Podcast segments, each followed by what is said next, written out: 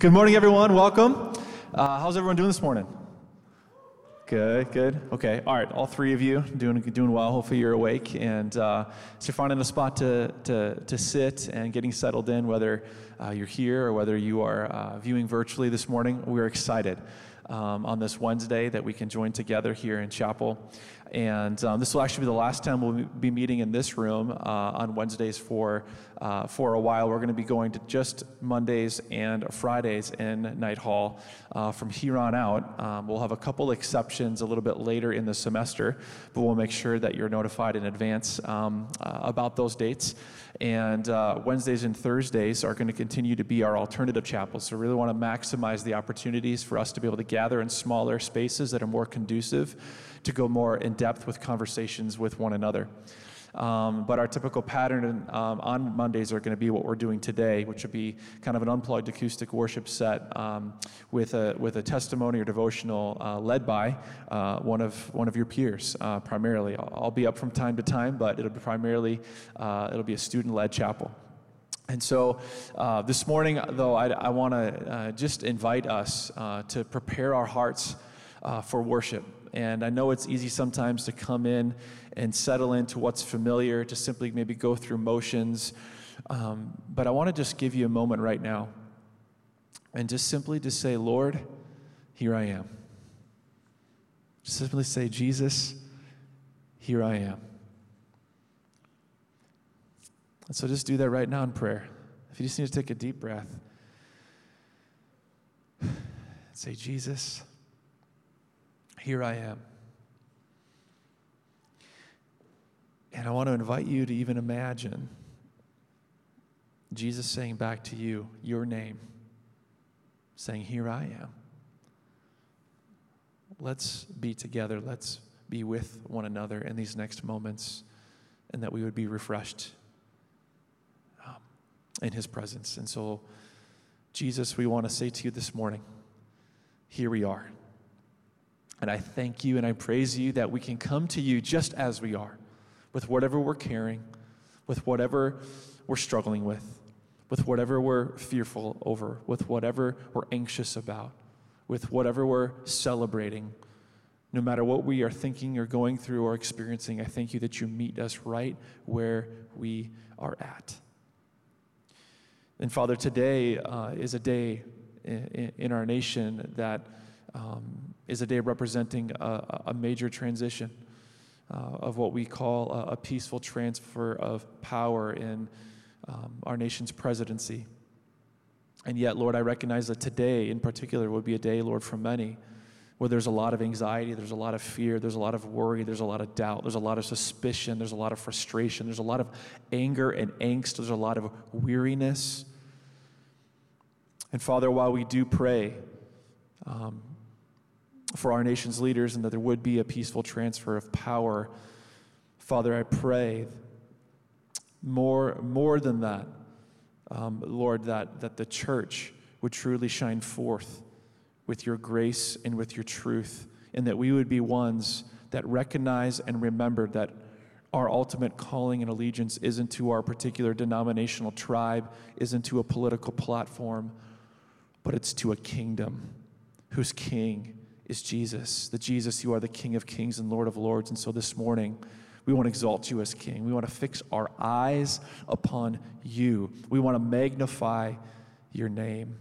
We want to behold you so that we would become more like you. And that in these moments, Father, I pray through the power of the Holy Spirit that we would encounter the living Christ and that the Spirit of the living Christ would dwell afresh in each of us this morning so that we view the world, we view our community and country, we view, our, we view this campus, we view ourselves through your eyes.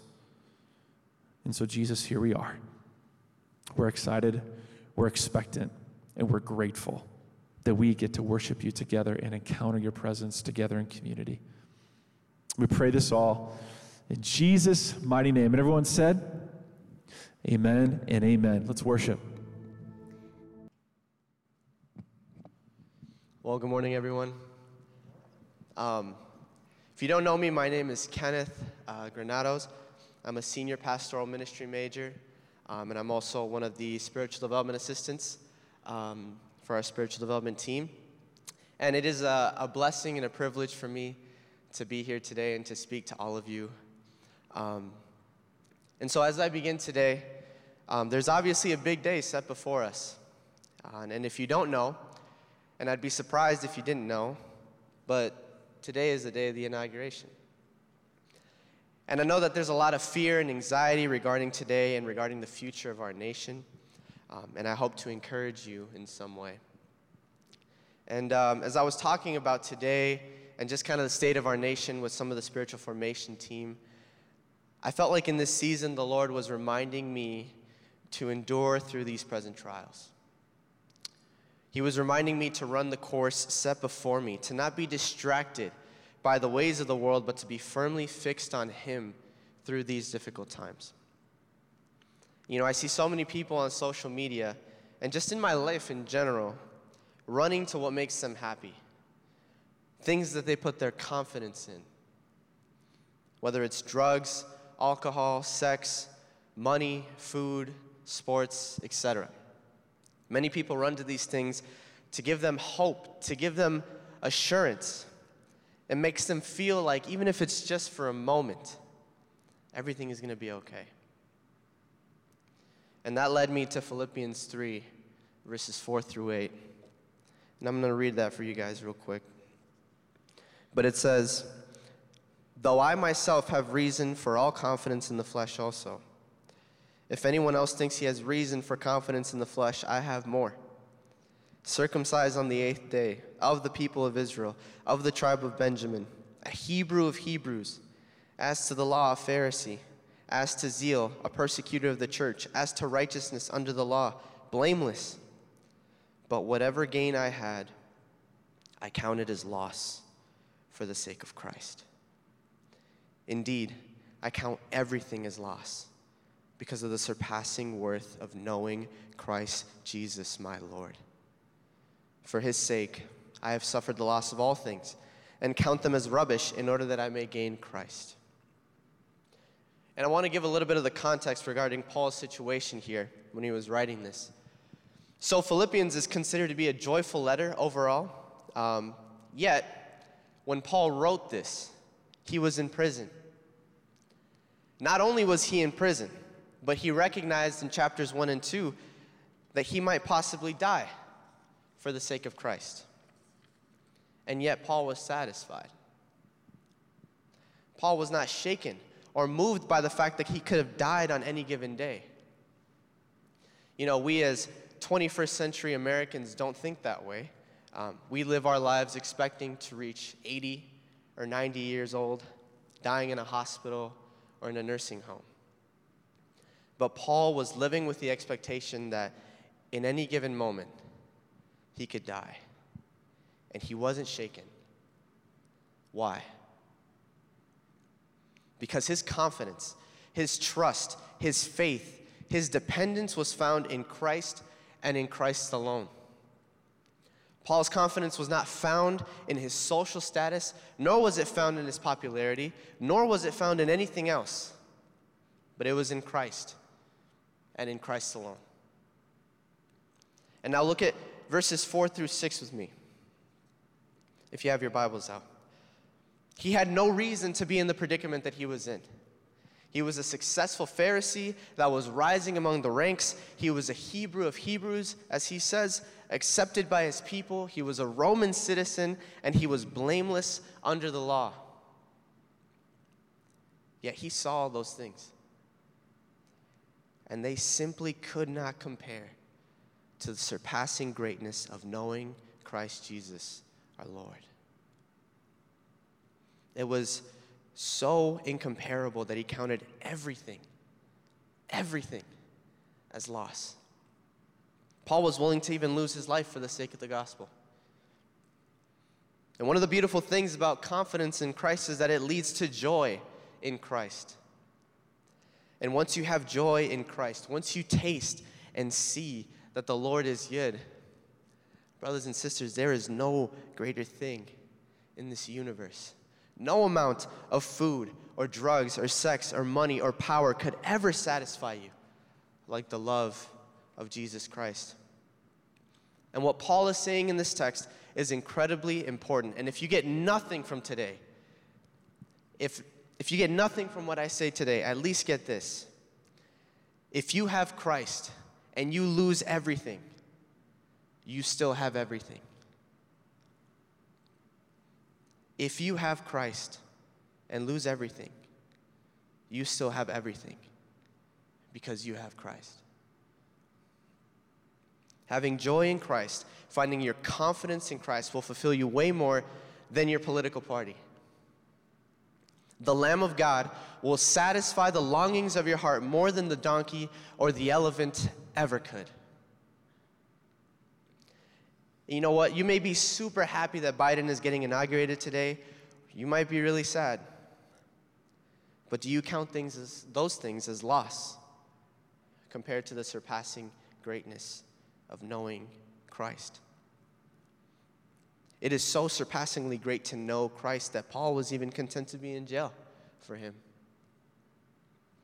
And I know this is really crazy, but are you willing to suffer all things that you may gain Christ? And this is a really big deal. It's a serious question. Are we truly willing to count everything else as loss for the sake of Christ. And listen, when I say these things, I'm preaching to myself as well. I haven't achieved a level of mastery in this by no means, but I have to continually ask myself these questions. If something crazy happens today, will my confidence be found in myself, in my own strength, in my political party, in my accomplishments, or in anything else man made?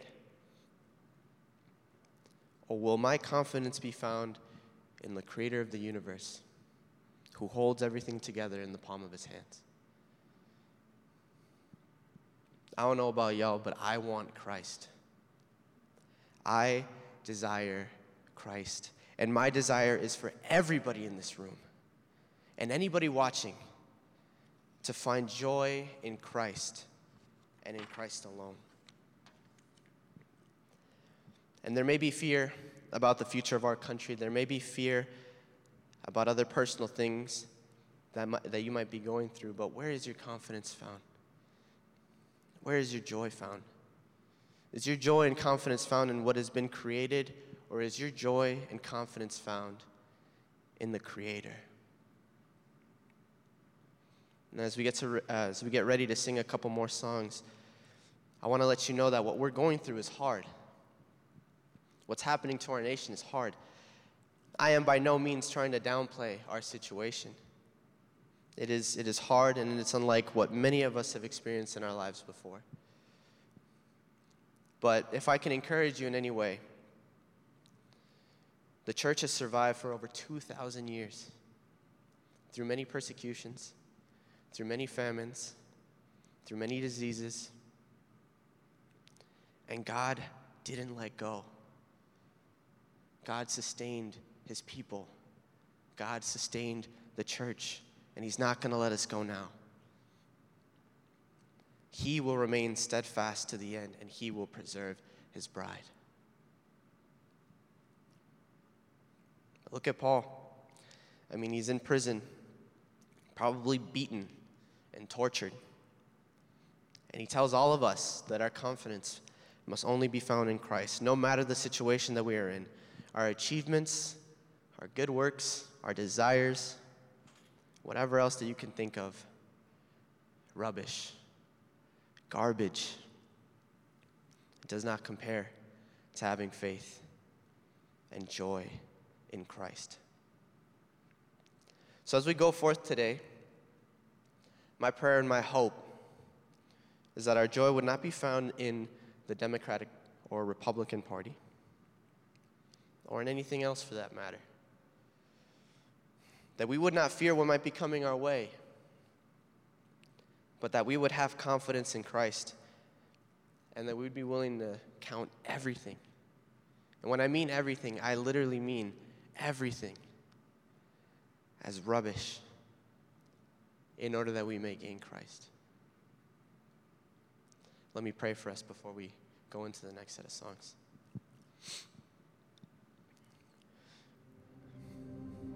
Dear Jesus, I thank you so much for this day. Lord, thank you for waking each and every one of us up this morning. Lord, our lives are not our own. Everything that we experience is borrowed from you. The air that we breathe is yours. The bodies that we live in, it is all yours, God. And Lord, we desperately need you today. We need you, Christ. I pray that my brothers and sisters and myself would not dare to find our joy or our confidence in anything else other than Christ. That our hope would be in Christ. That our hope would be that, Lord, you are coming soon and you will save us from this present darkness. Lord, guide us and lead us, Lord. The God shaped holes in our heart, Lord, I pray that you would fill those. That each and every one of us, as we leave this room, Lord, that we would desperately seek you, that we would count our phones, our clothes, our shoes, anything, Lord, everything as rubbish, in order that we may gain you and know the, surpa- the surpassing greatness of having the knowledge of you, Christ. Be with us. And we need you, Lord. In Jesus' mighty name, amen.